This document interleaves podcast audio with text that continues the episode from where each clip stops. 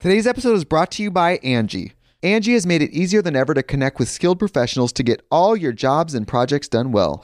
Let me tell you, there's the version of it where you try to do something at home, and then there's a version of it where you have someone help you, you watch them do it the right way, and you go, thank God I didn't try to do that myself.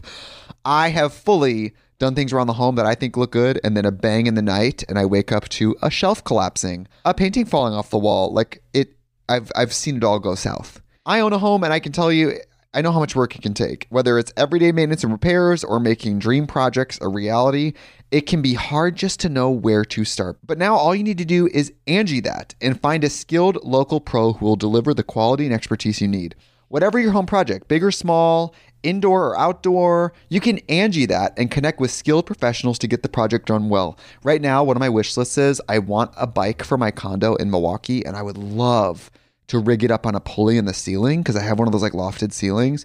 But I'm so scared to try that on my own. Angie has 20 years of home experience and they've combined it with new tools to simplify the whole process. Bring them your project online or with the Angie app. Answer a few questions and Angie can handle the rest from start to finish or help you compare quotes from multiple pros and connect instantly, which means you can take care of any home project in just a few taps. Because when it comes to getting the most out of your home, you can do this when you Angie that. Download the free Angie mobile app today or visit Angie.com. That's A-N-G-I dot com. When you need mealtime inspiration, it's worth shopping Kroger, where you'll find over 30,000 mouthwatering choices that excite your inner foodie. And no matter what tasty choice you make, you'll enjoy our everyday low prices, plus extra ways to save, like digital coupons worth over $600 each week. You can also save up to $1 off per gallon at the pump with fuel points. More savings and more inspiring flavors make shopping Kroger worth it every time. Kroger, fresh for everyone. Fuel restrictions apply. Ladies and gentlemen, boys and girls, and those who do not identify as either. You are listening to Ratchet and Respectable with Demetria L. Lucas. Y'all are funny. Last week's episode, I started talking about moving to Atlanta again, and many of you wrote in was like, mm-mm, mm-mm, that's not the move you want to make. Stay right in LA where you are safe and secure because your biggest concern is barking dogs. You can't handle Atlanta right now. And I was like, what is going on in Atlanta? So all weekend, folks have been sending me emails and videos and news stories about the lawlessness that's happening in Atlanta. Now, I know I told y'all I was going to lay off Atlanta if they got the two senators elected, and I have done that for like a good six months. I ain't had nary a bad word to say about Atlanta, but Atlanta? What's going on, y'all? Let's talk about it. Because my own sister who lives in Atlanta hit me up and was like, Don't you move here? She told me that she doesn't leave her house after dark. She was like, I get home at 7 p.m. and I stay right in the house until daylight. And I was like, Is Atlanta that crazy? I heard about the cars getting stolen. I heard about the water boys. I saw video of that, like teenagers jumping on people's car at the light. And I was like, oh no, oh no, oh no. I thought those were like very isolated incidents. And they were like, no, that's a daily occurrence. I was like, oh.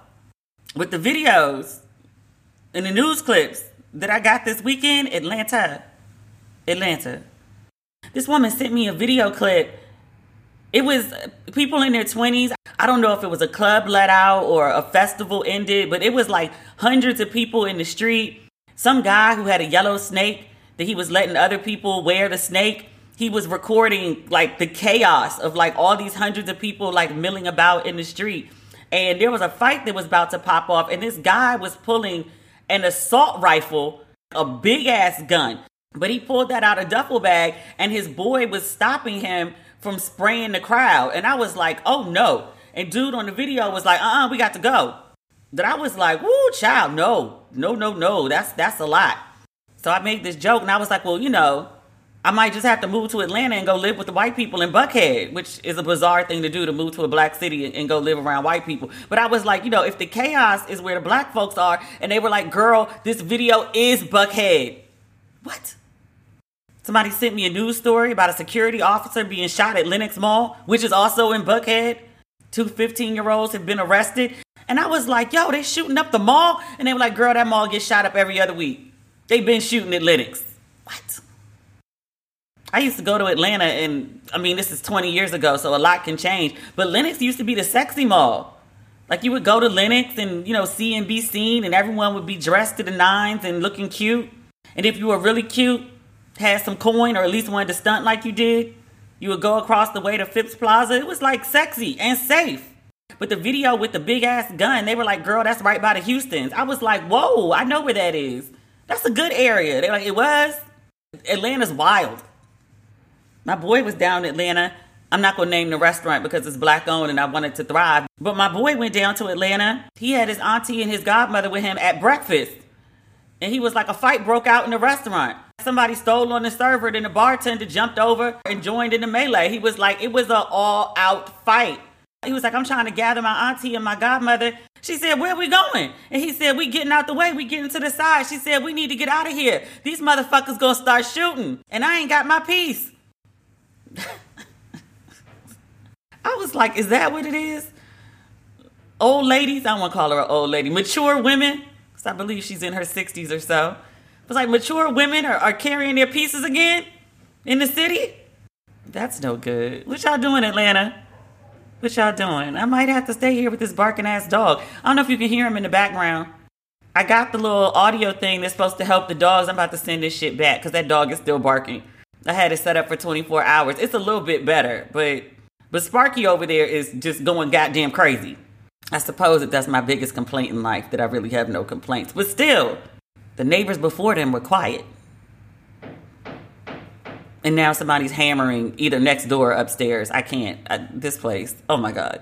Moving along, we have some good black news this week. Tia Williams, the author of Seven Days in June, we talked about her Friday because she hit the New York Times bestsellers list. And then she also has a film starring Gabrielle Union coming out on Netflix. But also on Friday, after I finished taping the episode, you know, I tape on Thursday nights, it was announced that Seven Days in June will also be adapted for the small screen by Will Packer. We like Will Packer here. He's acquired the film and television rights to Seven Days in June. So his production company is going to adapt Tia's novel for the small screen. I am so proud and happy for her. I've known Tia forever and a day. She's an absolutely lovely woman. And I love when really good things happen to really, really good people. So, congratulations again. I feel like I'm congratulating her on every episode. I, I love to do it. Keep the good news coming. I'm super, super happy for you, sis. This isn't good black news. This isn't even no black news. Jeffrey Toobin. Do you remember him? I knew him as the legal analyst for CNN, but he also had a job at the New Yorker for like ever and a day. I want to say he worked there for like over 20 years, maybe closer to 30. But last October, we were all heavy in the midst of COVID. He was on a Zoom meeting with his colleagues from the New Yorker, and his version is they were on a break, but were supposed to come back. And he got comfortable. He whipped out his dick and started masturbating, and he didn't realize that his camera was still on. So his coworkers saw him beating his dick which I was like, sir, that, that's a lot. So the New Yorker fired him and CNN let him go, but they brought him back over the weekend. He did this bizarre interview as part of his welcome back to CNN. It was like, well, you know, let's just address what happened. So he says that, you know, he whipped out his dick, but he didn't think other people could see him. And again, he believed his camera to be off. So in this interview, he does apologize. He says, I'm sorry to the people who read my work and who watched me on CNN who thought I was a better person than this. And so you know, I got a lot to rebuild, but I feel very privileged and very lucky that I'm going to be able to do that. He says that he has spent miserable months off air and that he has been trying to be a better person. He mentioned he'd been to therapy and that he'd been doing community service. He's also writing a book about the Oklahoma City bombing. And I was like, that's a lot to throw in to your apology for getting caught masturbating on Zoom by your coworkers. It's one thing if it's a social call, but work? And I get it. You know, folks feel the urge at all different times of day, but like, sir, on Zoom? You couldn't double check, triple check to make sure that camera was off? He added that he's trying to be the kind of person that people can trust again. You know me, I'm all like, you know, there's grace for those that seek it. And, and I totally don't feel that someone should never be able to work or support themselves again because they've made a bad decision. It's not like this is murder. But Jesus, whipping out your dick on Zoom doesn't qualify as creating a, a hostile work environment or, or sexual harassment or I mean, he did it at the New Yorker and not at CNN, but I don't know. Like, that just looks a little hazy to me. Like, we're supposed to be, quote and unquote, supposed, allegedly, quote and unquote, in a post Me Too era where we're doing better by women and we're supposed to be protecting them in the workplace. This doesn't quite feel like protection to me. Is there no other chief legal analyst that can provide what he did to CNN? Like, is he really the right person to bring back? That seems a little shady to me. You dealing with this and the Chris Cuomo shit. I mean, journalists don't always have integrity. I say that as one, but like y'all, y'all could do a little better than this. And you know, I'm a huge fan of CNN. Like my dad said something once. He was like, whenever you talk about the news, you always talk about CNN. Like CNN, CNN, CNN. Because I love CNN. I don't watch it like I used to, but I'm a huge fan of CNN. But even as a huge fan of CNN, y'all starting to look a little shaky over there. Like I gave the Chris Cuomo thing a good pass because I was like, look, He's not talking about his brother. He shouldn't be expected to talk about his brother because it's his brother. Clearly, there's a conflict of interest. He's a lawyer. He's giving his brother advice. That doesn't surprise me. I didn't think that needed to be made a big deal about that, but other people did, and rightfully so. We talked about this, how folks pointed out, and they were like, well, you know, he's advising his brother. His brother is making decisions based on that advice, and then CNN is covering it as news, which means Chris Cuomo is influencing the news that CNN covers fair argument. And still, I was like, I'm giving a pass because it's his brother. But now y'all reinstating the dude who whipped his dick out on a work call? That's a lot. Then it took forever for them to fire Rick Santorum after he said Native Americans didn't contribute to American culture. The land we live on, self included, that's all Native American land. You gonna talk about they didn't contribute? Y'all took their land. That's a hell of a contribution. CNN is y'all y'all look a little y'all look a little not right over there right now. I don't know what y'all. I don't, I don't know about the choices. I don't know about the choices. Some other choices. This has nothing to do with CNN. Meg the Stallion has a new video called Thot Shit.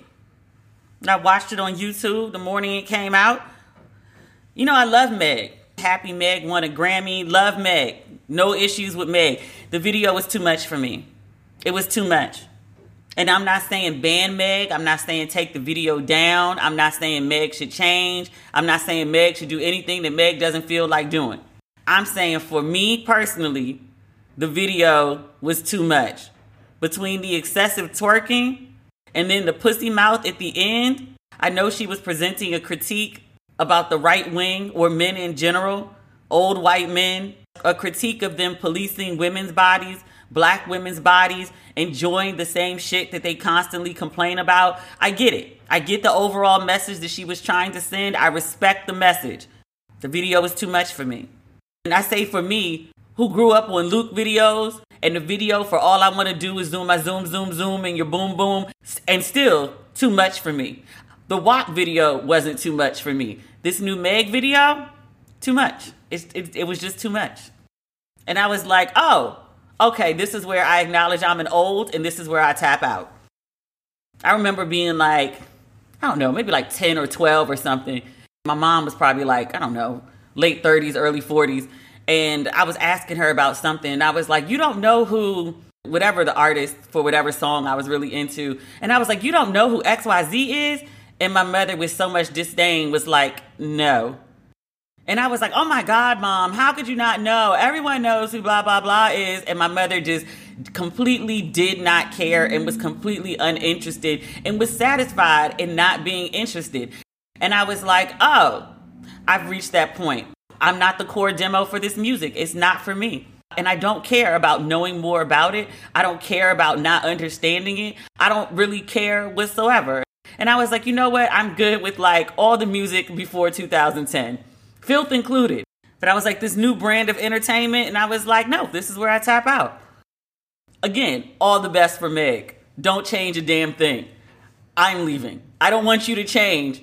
I'm just gonna exit right here. I'm gonna get off and drive the main roads. I'm good. What else is going on? So much. The Heights. We talked about The Heights last week. I was super, super excited for it. I still haven't watched it. It's Tribeca Festival right now. I spent most of my weekend watching random documentaries, which y'all know I'm like a nerd. So I was in heaven. But last week I was very, very excited for the Heights, and I was like, you know, I watched like the first 10 minutes and it's so good and I'm so into it and I can't wait to watch more. And I and I talked about the diversity of it because in the 10 minutes that I'd watched, I saw Corey Hawkins. I didn't realize he was playing a black American and not a black Latino. I just assumed in the Heights that he was playing a black Latino, but okay. But I saw Corey Hawkins, who's visibly brown. And then I saw the dance sequence in the street, and there were tons of people of all different colors and sizes. And I was like, okay, this bodes well. There was a scene in a Dominican beauty salon, and it was women of all shapes and hues and I was like, great. It looks like a little bit of everybody is being represented. Very exciting. And I think I commented and I was like, you know, it looks diverse. This is good. For folks who saw the film, they were like, nah, nah, ain't enough diversity. This is some bullshit. And I was like, wait, what? I saw this video interview with Jon Chu. He's the director of the film. He was also the director for Crazy Rich Asians. And he did an interview with The Root. The journalist asked him on camera, so you can't say that the quotes were taken out of context. She asked him essentially, where are all the dark skinned people? Because if you go up to Washington Heights, it's a little bit of everybody, but it's visibly black. There are visibly brown and black people that are missing from this film. Like, where the black people at? Chu said and I'm like, is there a script for this? Because I feel like this is the same thing white people say when they get called to task. Chu, who was Asian, he said, quote, when we were looking for the cast, we tried to get people who were best for the roles. So y'all had auditions, y'all had access to like all of this Latino talent, and you couldn't find nobody dark skinned for a lead role? No one?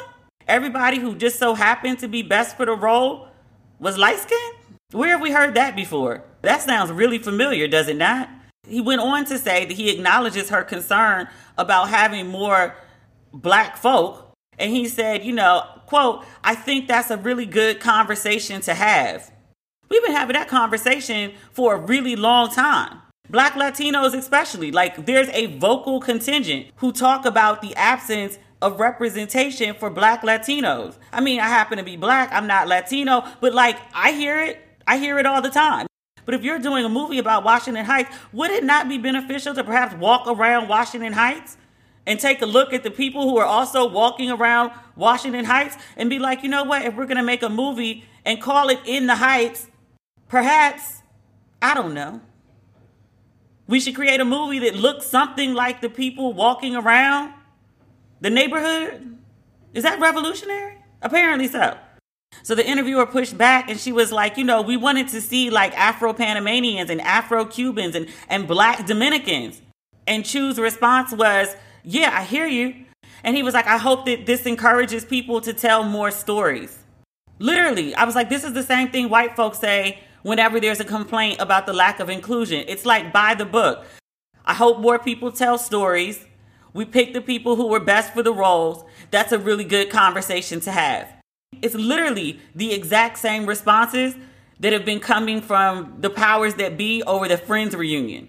I didn't mention the Friends reunion when it came out because I didn't really watch Friends. It was on when I was in high school, but it was about six white people living in New York, and I just didn't care. My white classmates loved it. Several of my classmates had the Rachel haircut. Like, I, I get it. It was a cultural phenomenon. But they've done this Friends reunion all these years later, and there weren't many black people on the show. Gabrielle Union had a guest role. She was a black girlfriend, I think, to Ross for a while. Again, I didn't watch the show. Is she the reason that he and Rachel got back together? I don't remember. And there's a whole sidebar I could do about the black girlfriend coming on a show and being used as a vehicle to reunite white people in their love.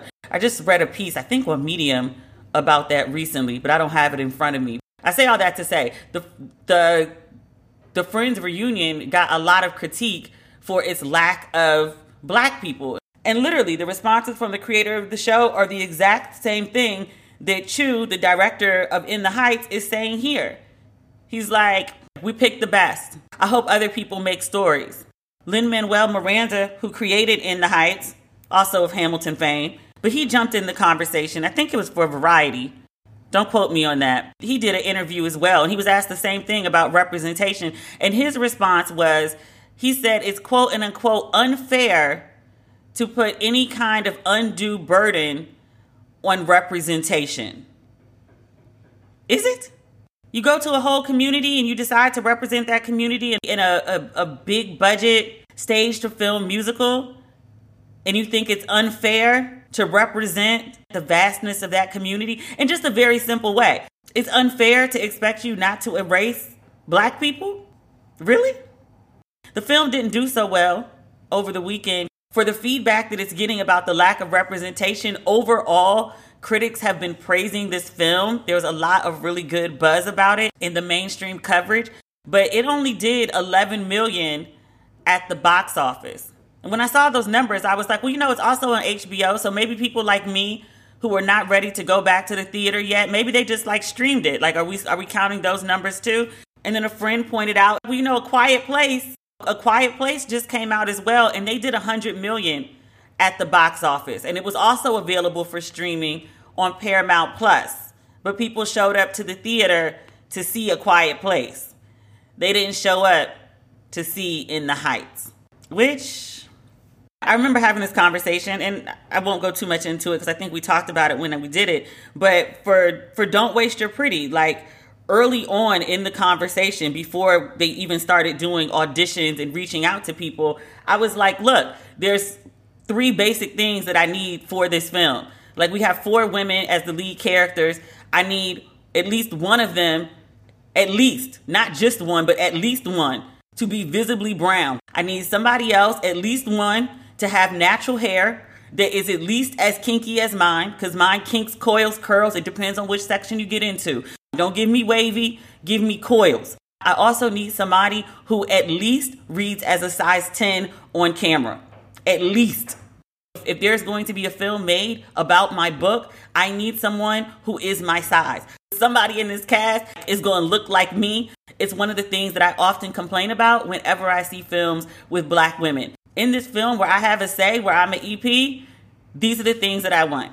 And my specific push for that, in addition to like the selfishness of wanting to have representation like me in my work, was also because I acknowledge that TV is a visual medium. I've watched so many shows come out that had potential to be hits and they get dismissed as soon as the commercial airs because people see the cast and was like, why is everybody light skinned? Why does everybody have wavy hair? Why is the lead biracial?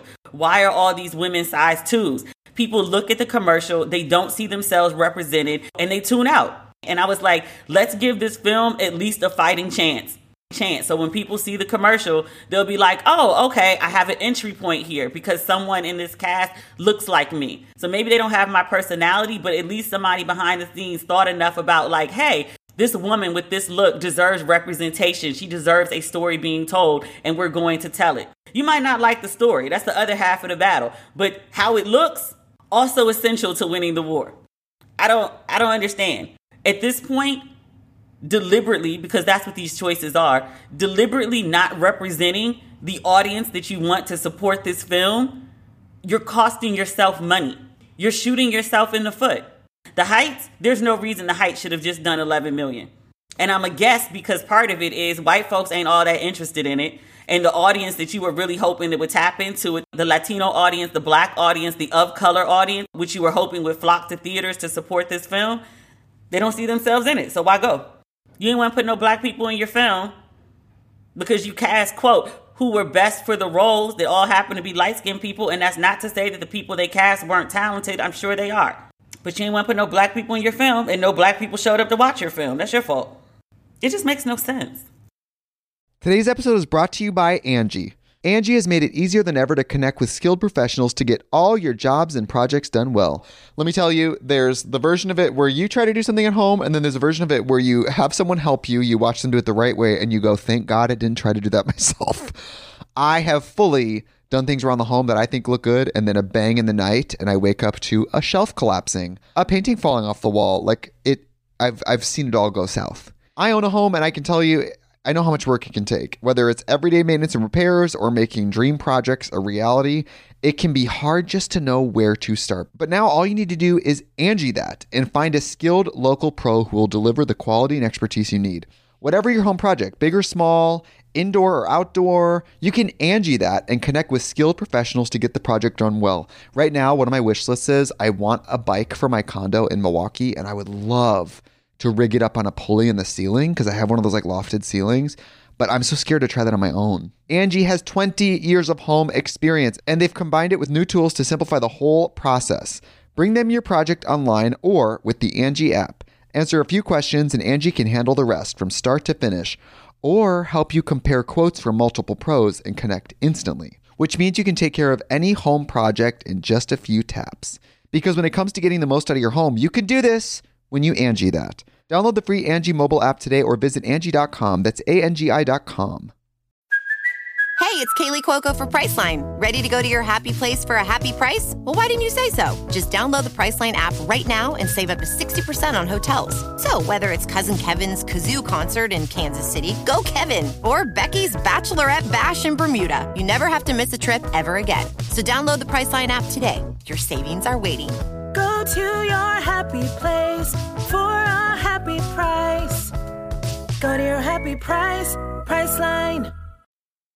Remember, I told you I reached out to the network because I wanted to talk to the host of High on the Hog, Stephen. Why do I always forget his last name? It starts with the S. What is this man's name? Stephen Satterfield. I love the series. It was a limited series. It was only four episodes. And I was like, I want more episodes. I want a full season of the show. Take me around the world and talk to me about where black folks and their food show up. Fascinating. But he wasn't able to speak. And I was like, I hope that he's bouncing around the world working on season two. All the good things for him for this great thing that he has created and shared with us. You know how much I love that documentary. He um he hopped on Instagram over the weekend. I don't know what he was thinking. And I was like, oh, is this why y'all wouldn't let me interview him? Like, is he a loose cannon? He may be. Or y'all were afraid I was going to ask him about his, his white girlfriend? Because I wasn't. I wasn't. I don't care. Black men want to date non black women as long as you're not disparaging black women to do it. I don't care. Are there socio-political, economic reasons that I think so many black men, percentage wise, in comparison to black women, the vast majority, like something like 88% of black men marry black women. I say that to say, but he jumped on Instagram this weekend. Uh, maybe he was feeling the heat. Maybe, you know, people paying attention to the show have caused them to go uh, look him up. And they were on his Instagram and they saw that he was in a relationship with a woman. He calls her white. He referred to her as, I'm going to quote you this because I don't want to get it wrong. He said, My boo is Canela Vanilla Swirl. Now I saw a picture of her. She she don't look white to me. She looks like melanin is involved. I don't know from where. I don't know what her ethnicity is. Maybe in her native land, or better, her mother or grandmother's native land. Race is a social construct. What we call white here is not what is called white in some other places. I told y'all that time I was in Nairobi and a white man referred to me as white based on my American accent, and I was sitting up there with a whole fro, and I was like, white. I know I can get a little light in the winter, but sir, we are in Nairobi. I've had my son. I don't look no parts to even mix. Like, where did you get white? I say that to say race is a social construct. So maybe in the land of her grandmother, she is white. I wouldn't call her that based on the images shared, but but he says again, my boo is Canela Vanilla Swirl. So he was making this point about Mildred Loving. Mildred Loving is the black woman who was the center of Loving versus Virginia it wasn't until 1967 that the Supreme Court ruled that race based restrictions on marriage violated the Equal Protection Clause. So Stephen was celebrating Loving v. Virginia on its anniversary on June 12th. And he made this post about who Mildred Loving was. And he goes on to say that Loving v. Virginia brings to the center the love of my life, too. My boo, again, my boo is a Canela Vanilla Swirl. And he talks about the stigma of interracial dating, how it still persists. And he says, Stigma has been my style since I was a child. I don't give a fuck has colored my disposition as melanin does my skin. Plus, I do not subscribe to virtue assignments at birth. He continues, Folks are so committed to being police that they will check for who I'm sleeping with more closely than my deeds, then project their unhappiness on me. Tisk tisk, y'all gotta work on yourself, on God. So, again, maybe folks were coming for him because he's got this newfound fame with his hit documentary and he's responding to that. I will tell you that the comment section did not go well. It didn't go well at all. Folks were pointing out, they were like, hey, bruh, like I know you feel like you're doing something revolutionary, but high profile black men dating white women is not revolutionary. It's kind of a stereotype at this point. Some of the nice, and that was among the nicer things that were said. There was a back and forth. Stephen was responding to people. It got ugly. I'm not gonna go into him dating white women, dating a white woman. Like, do you, bruh? I'm gonna say this though. It's very hard being in the public eye, and people start coming at you sometimes over things that you're like, this is a, really an issue? Seriously? And because it's people speaking directly to you, adding you, DMing you, tagging you, it seems much bigger to you because the attention is coming at you. I think until he said this, the vast majority of his readers didn't know or care that he was dating a white woman. They were just really proud of him for making this documentary. But because he's responded to it, now it's become a centered conversation that people are talking about. And it's starting with him, and then it's going back to like the long history of black men who are very pro black, who are very uplifting of the race, but then also happen to date or be married to white women. Like lots of, you know, very pro black, put my life on the line, live for the people, love the people, not Fred Hampton. And it's always been like this oh, like you're so pro black, you love black, you're pro blackness in every part of your life except who you share your life in your bed with. That's interesting. You make of it what you will. It's like he's put this conversation out there, and now people are like, oh, I'm not watching this film. But now you're out here, like, you know, putting your Canela Vanilla Swirl on a pedestal. And now I'm just like, oh, you lost me. And I feel like that's a kind of a worthy conversation because a lot of black women support a lot of work by black men. And then you start digging and it's like, wait, like you don't even support a black woman? Then why am I supporting you? But he's jumped out there, and now the conversation is switched from, oh, this amazing film on Netflix to essentially, nigga, what? Yeah. I still wish him the best. Also wish him a good publicist. The folks at Netflix tried to help. I told you I asked for an interview before this situation and they shut me down. And I was like, really? Because I feel like my platform is exactly, you know, who y'all would want to speak to. Y'all watch and buy if I tell y'all about some good content. Like we talked about Tia's book, we talked about um, Tarana Burke's book, and y'all have gone and bought both. You you tagged me in pictures. You started book clubs. You started reading. You started emailing me about passages that resonate. Which thank you. Please continue to do so. I love it. When y'all really like something, y'all invest financially and your time in it. Y'all want to know about good quality things, and when I share them with you, you you know take it and run with it. So I was like, really, y'all don't want him to come talk to me? that they were trying to help. I want the Netflix publicity team on my team because they shut down the interview. They're like, oh, this could go left. We're going to protect him. That's what you're supposed to do as a publicist. That's your job. Y'all doing the good work over at Netflix.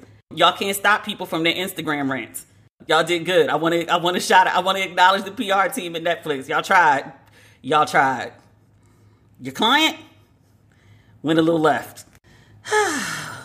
you can save people from outside factors. It's hard to save people from themselves. That's an inside job. Oh, another update. Last week we talked about Gary Owens going on the Wendy Williams show, and he talked about his wife again. Wendy asked him about his wife, and he did speak about his marriage. He talked about being for the streets, and I said, I hope his wife doesn't respond.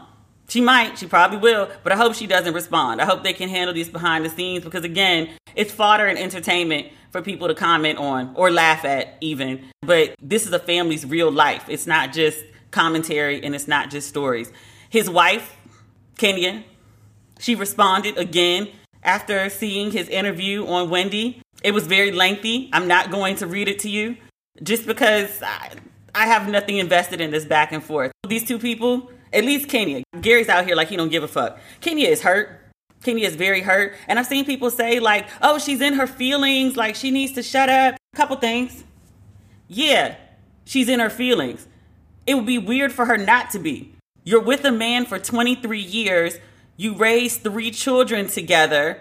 Your 18 year old marriage goes south.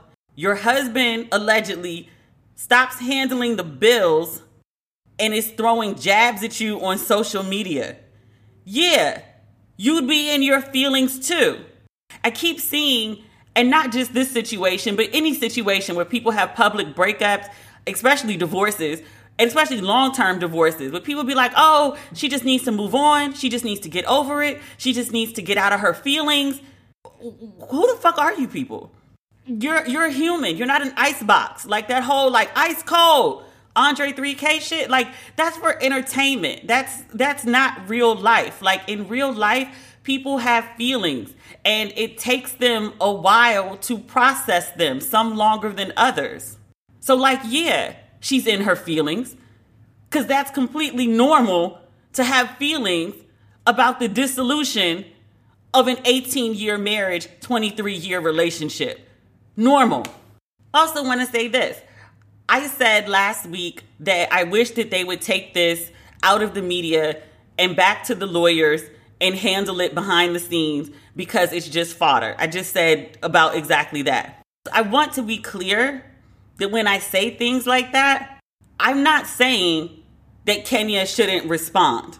In general, people do not like it when women express their anger or their fear or their disappointment especially at men. And people often want to silence them.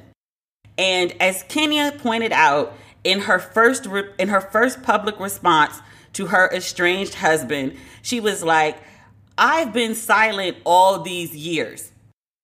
Gary Owens is known for making jokes about his family life, his wife, his children, things like that. That's his shtick. That's based on Kenya and the children. He's getting that material from somewhere.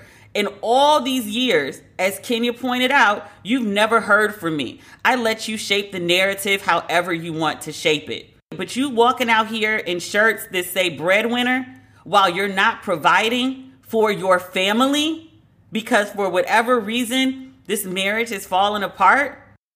Like, she gets a right to say something. If he gets a right to wear a shirt that takes jabs at her, she gets a right to say something. It's one thing if he was saying that, you know, these are my feelings about XYZ. XYZ, his feelings are his feelings. Okay, that's a personal thing. But when you start taking little jabs like that, your wife, estranged or not, has the right to respond. Now, she doesn't have the media access that Gary has. She does have an Instagram account. That's her media access, and she's using it. So if he wants to create a narrative one way, she's well within her rights to counter that. I don't ever want to make it seem like I'm trying to silence a woman, especially not a black woman. Now, do I wish this whole thing could play out behind the scenes? Yes, and I've stated my reasons why.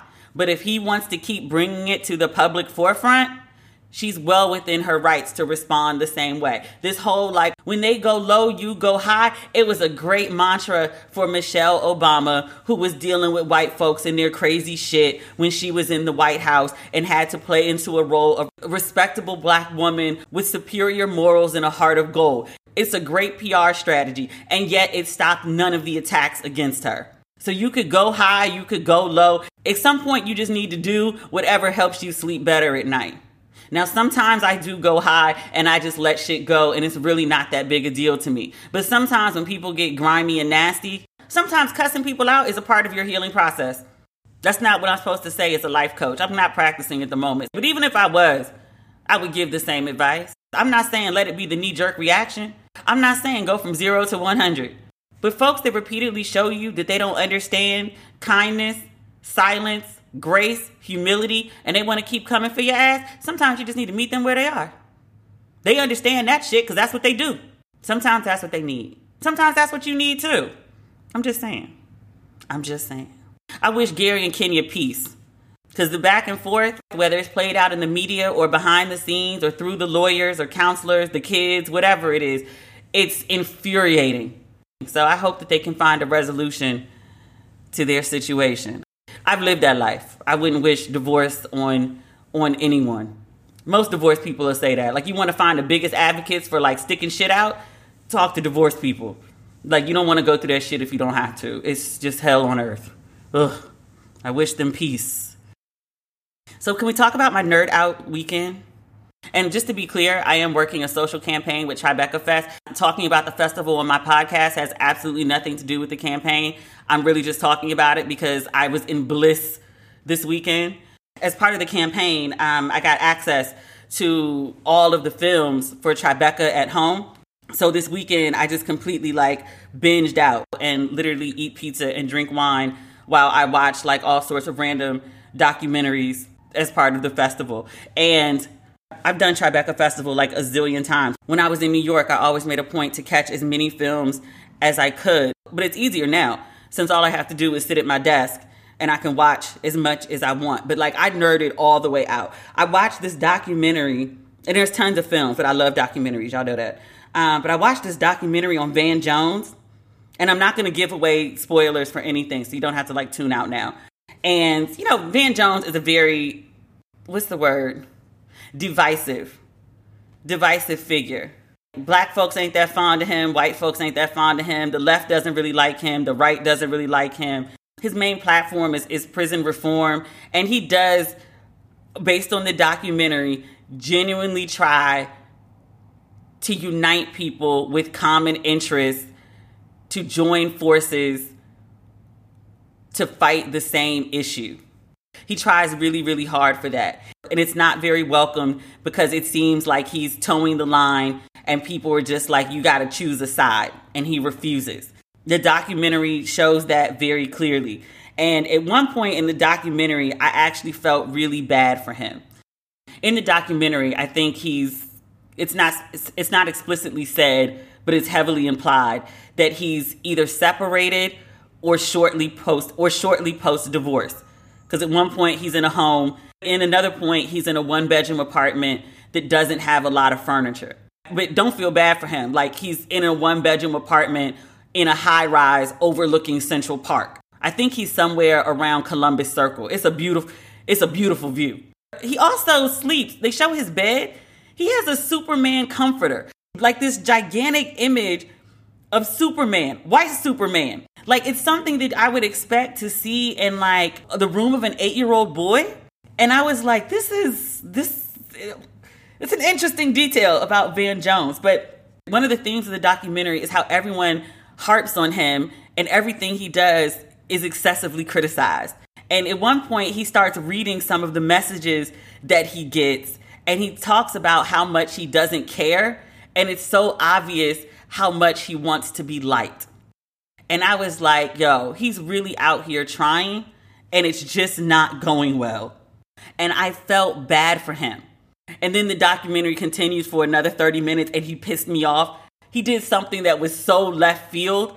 And there's an older black woman in the film who succinctly sums up Van Jones as what does she call him? Something like Mr. Bojangles trying to get approval from white folks. And that might be like an accurate summation. It was so terrible what he did. I was like, like when he said it, I gasped because I didn't remember the story. I don't hugely pay attention to Van Jones. And I was like, are you serious? There was another documentary on Jackie Collins. If you are of a certain age, you either went to the store and bought Jackie Collins books or your mother did and you picked them up as they were laying around the house. That's my story. There's a wonderful documentary on her life as an author and you know, I didn't know until this documentary, like literally until Saturday morning, that Jackie Collins and Joan Collins were sisters. Joan Collins from Dynasty. I had absolutely no idea they were sisters. I mean, Collins is a common last name. I didn't, I just never put two and two together. And I was like, wait, what? But it talks about sort of the sibling rivalry between the sisters that the media picked up on and they constantly denied, but then people behind the scenes were like, yeah, there was a rivalry. It wasn't as deep as they made it out to be, but it was a rivalry. There were some things done and said. You know, they're sisters. Sisters have issues but riveting. Like her books used to do numbers like album sales. And I guess because I grew up in an era where women were openly talking about sex, like in like in Jackie Collins' books and other books, like Waiting to Exhale or even in music, but just in culture you know, I grew up watching The Cosby Show, and Rudy and I are around the same age, maybe a few months apart. But I remember as a young girl watching Rudy talk to Bud and like basically telling him, but his misogynistic brother didn't know shit about women or girls. But um, I was just used to you know, women being outspoken about their wants, their needs across the board, including sex. So it just seems very normal to me that a woman would be writing novels where the women wanted to have sex and enjoyed it. And I mean, I know things were not always that way, but I had no idea that the turn happened in my lifetime. But I'm watching this documentary and they're showing the critiques of, of Jackie Collins at the height of her fame. And the biggest critique was, you know, these women are having sex like men. They're demanding sex. They're saying, I want to have sex. They're demanding to be sexually satisfied. And that was just so enraging to people that like women wanted to have sex. And I was like, but wait, like all these men are having sex. Like they don't want the women to be willing. They want to rape them. Like, wh- what's happening here? Like, you want to coerce them? You want to convince them? You don't want an enthusiastic yes from a woman? You want her to not want to have sex with you when you want to have sex? I don't understand. I don't understand it because it didn't make sense. It doesn't. A lot of that actually still persists now, 30 years later. It didn't make sense then. It doesn't make sense now. Like, you want to have sex and you're mad at women for also wanting to have sex with you. I, I don't understand. Make it, make it make sense. There was a kids documentary do you remember Kids in the 90s? It came out in 1995. I had to have my mom drive me to Georgetown because Kids was a because Kids wasn't being shown in mainstream theaters. So Georgetown in DC when I was growing up was kind of like whatever your artsy district is in your your local city and not like artsy like hipsters but like artsy the place that was artsy before gentrification happened that's what Georgetown was in DC. Like it was it was a bunch of stores that catered to people who went to raves or like to dye their hair blue or art shops, candle shops. It was really cute before it was, you know, turned into a mall like Williamsburg or Soho or what's happening in DTLA right now. But my mom drove me downtown and we went to see kids together. She didn't have a problem with me seeing it and i want to say she like read up on it and was like oh i don't know if you can watch this like solo because this is a lot. And i remember watching the film. It's a really small theater but i remember like i would say at least like four or five people walked out of the theater which was a common occurrence. Like if you read the news reports from that time they were like people would get up and walk out the film because it was just so provocative. And it was like their literal literal kids on screen seeming to have sex and I'm not sure these people are legal and I feel like I'm watching kiddie porn. Because I was a teenager at the time, it just sort of seemed like, you know, some things that happen, in extreme version of things that, you know, I'd, I'd seen before. It wasn't really that shocking to me. Because people were like, oh my God, they're like 12 year olds smoking weed. And I'm like, is that not normal? I didn't know that was not normal. And just to be clear, I went to school with like white kids. So this, like, the 12 year old smoking weed, yeah, kids was kind of tame in some ways because like I had a classmate who was addicted to heroin and I went to a prom party and there were like coke lines on the table. My black friends in high school, even in college, never did more than weed. My white friends, they did anything. So I remember kids from from back in the day and I remember all the controversy about it, but this documentary goes into where are the kids 20 years later. So like some people had like really big come ups off it, like Rosario Dawson I want to say that was her first film, and then you know, Rosario has gone on to be like you know Rosario Dawson. We know who she is, and Chloe, the odd white girl. She's created a whole career on being this like very 90s girl with these outsider roles. Like she's wrote it for 30 years. Um, she became huge off of that film. But there were obviously other actors in the film. Neither one of them were the stars of the film. The guy that played Telly, which is the lead in the film, he was the junkie on The Wire, which I never put two and two together until I was watching this film. And not even watching the film, research the film afterward, because the film doesn't really talk about Telly. I had to research after to be like, well, wait, they didn't mention him. What happened to him? He ended up playing the junkie on The Wire, not Bubbles, the white dude. But there were two other actors that were like really big in the film um, Telly's best friend, and then like the black dude who was all over the place in the film. They had unfortunate endings, and they talked to some of the other people that worked in the film like literally worked in the film. Like it wasn't a documentary the way a lot of people thought it was. Like there was a full script. The kids were acting. The guy who wrote the script was 19. I think most of the kids in the film were 16, 17. And the guy hung out with them for like a year. He picked up like their language and the things that they did and he created a story out of that. But those kids got paid $2,000 each, somewhere in that range, for the whole damn film. And they talked about how the guy, the director, Larry somebody or another, and he was like in his late 50s, and he started hanging out with them at the skate parks, and they were all like, Who's this old dude? And he would dress like them. He would buy them weed in exchange for them letting him hang out with him and then take pictures of them. So he did this film that cost him 1.5 mil. The film comes out. It's an international conversation, international sensation. It makes $20 million. And in addition, when he was hanging out with the kids, he used to take pictures of them all the time. And so once the film took off, he started selling portraits of the kids. Like he would do galleries and everything. He started selling portraits of the kids from anywhere from 2000 to 3500 4000 a pop. So he made a shit ton of money off of these kids and they got paid less than he was making for one photograph of them. That's just the highlights of that film. Like there's so much more. There's so much more. It was crazy. And I watched like five other films. And again, you can watch all of this stuff no matter where you are as a part of the Tribeca Festival for this at home pass. And I'm not selling it to you, I'm just telling you that's how I was able to watch it. I watched like five more documentaries. I'm gonna tell you about one more because I know it's the one that everybody's interested in. I saw the Anthony Bourdain film. And again, no spoilers. Um, I'll give you a review. I tried to watch it on Saturday. I pulled it up, and there was a bunch of commercials before the film airs, and then it fades from black, and then a picture of Anthony Bourdain's face popped up, and I just started crying.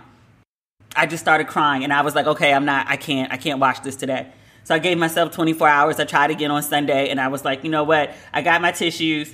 I haven't had any wine yet, so I'm not emotional. I'm gonna just power through it, have my bottle of water. I will cry till I get a headache. I'm like a child that way. But I was like, let's power through it and get it done. It is beautifully done.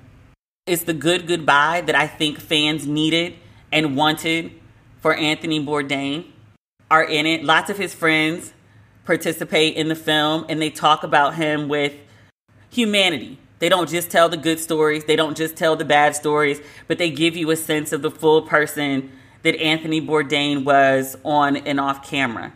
They talked to one of his ex wives. He had started filming himself before his first book came out, Kitchen Confidential, which came out in 1999.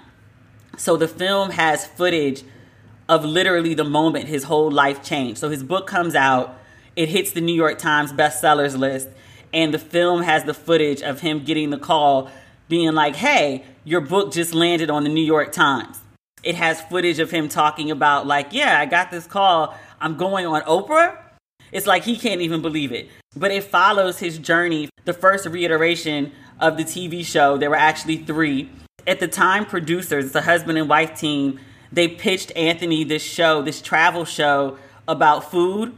He had a passport, but he'd only been to like one country. Like he was a chef, he owned a restaurant. Like he, like he had to be in the restaurant. Like he didn't have time to travel. It's this fascinating roller coaster journey of him becoming this cultural phenomenon and it happens over the course of 20 some odd years he's, he's just such a fascinating man and and they point out that the key to his success i don't know success is the right word why the show was such a hit and why he was so beloved by audiences even though sometimes at least I let me speak for myself i would think like i want to travel i want to go somewhere and I would think of like, well, where should I go? And sometimes I would just sit down and I would start scrolling through old episodes of his show and I would be like, hmm, Istanbul looks interesting. You know, I'd watch him walk around and eat different things and talk to different people. But as much as I'd be watching him, I'd be watching what was going on in the background. Like I'd be looking at the people and the architecture. And then I'd go like research on Pinterest and I'd be like, well, what's going on in Istanbul? Like, what does it look like? And then I'd read articles about it. And that's how I make my decisions sometimes on like where to travel. And the producers of the show point out, and they were like, the secret to its success wasn't Tony being a tour guide and saying this is where you should come and this is where you should eat. It was you watching someone travel and be curious about the world they were encountering. he was like, that's why it resonated because you watched the show and you felt like you were traveling too. Like you were meeting interesting people and you were exploring different countrysides and you were learning different history and you were seeing the world through a traveler's eyes. So it felt like you were on the trip with him. And I was like, oh shit, that's exactly what it was. The documentary does speculate on why he ended his life. They also leave it open to interpretation. Like there were some things that happened leading up to it. Apparently, like the last two years of the show, he was unbearable behind the scenes. He wasn't such a joy to work with.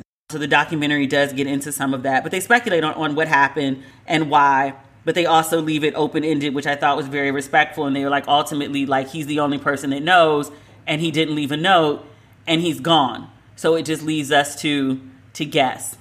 They also talk about the real life impact on his friend circle, which I thought was really, really important. As much as the fans like me like mourned and, and you know loved him. I remember driving through Charleston a couple years ago and I saw this mural of Anthony Bourdain and like I hit a U. It wasn't immediate because I wasn't trying to like kill myself or hit anybody, but I hit a U in traffic and circled right back around and got out my car like super giddy to take a picture with an Anthony Bourdain mural like he brought so much joy to my life and and seeing that mural brought so much joy to my life like i felt really really strongly about him but i'm a fan you know like i never met him i never encountered him i never saw him speak in person i didn't know him obviously but i felt so close to him through the gifts that he shared and the way that he changed my approach to literally seeing the world but his friends like as expected like them people have messed up once they started talking about like how he ended like everybody lost it everybody they interviewed just lost it or went ice cold. Same difference. Going ice cold is a different way of losing it. It's just a different coping mechanism than most people are used to. But yeah, it was everything that I wanted the documentary to be. Unfortunately, it's not available to view unless you already have tickets. I know it's going to theaters. I imagine it will also be on a streaming service at some point. So Tribeca so Tribeca Festival put a cap on how many people would be able to view it, but it's going to also be at other festivals, I think. I know someone sent me a link for a screening that's happening in LA. I want to say like the minimum ticket was like $75, which I was willing to pay. Like it was like pizza and a glass of wine on a rooftop on a large screen watching this Anthony Bourdain flick and I was like, "Sure, all right." Cuz that's how bad I want to see it. But it is everything that as a fan, I hoped it would be. And so, like, I guess it's fair to say that I hope you'll enjoy it as much as I did because parts of it are absolutely wonderful. It's like the first, I would say, like, hour and a half of like his rise to fame and then like the creation of the show and then he starts wandering around all these different places and you're seeing the behind the scenes footage it's like a hundred episodes of parts unknown all rolled into one with bourdain's best and brightest quips and showing him writing behind the scenes because in the beginning someone else wrote his voiceovers and he was like that doesn't sound like me. And then he started writing them himself. Above everything else he thought of himself as a writer. Maybe the first hour and 15 minutes hour and a half are just absolutely delicious. All the travel all the quips all the behind the scenes of bourdain it's it was really really good. And then the last 30 minutes are are absolutely heartbreaking losing Anthony Bourdain was just like a huge, huge loss to humanity. I love that white man like I knew him. May he rest in peace. So, that is the episode for this week. If you have not picked up your merch for Don't Waste Your Pretty, please do. It is available on my website, Demetria L. Lucas. And if you need some ratchet and respectable in your life between now and Friday, please follow me on social media at Demetria L. Lucas on Twitter, Instagram, and Facebook. I think that's everything. And if it's not, we'll talk about it on Friday. All right, talk soon. Bye.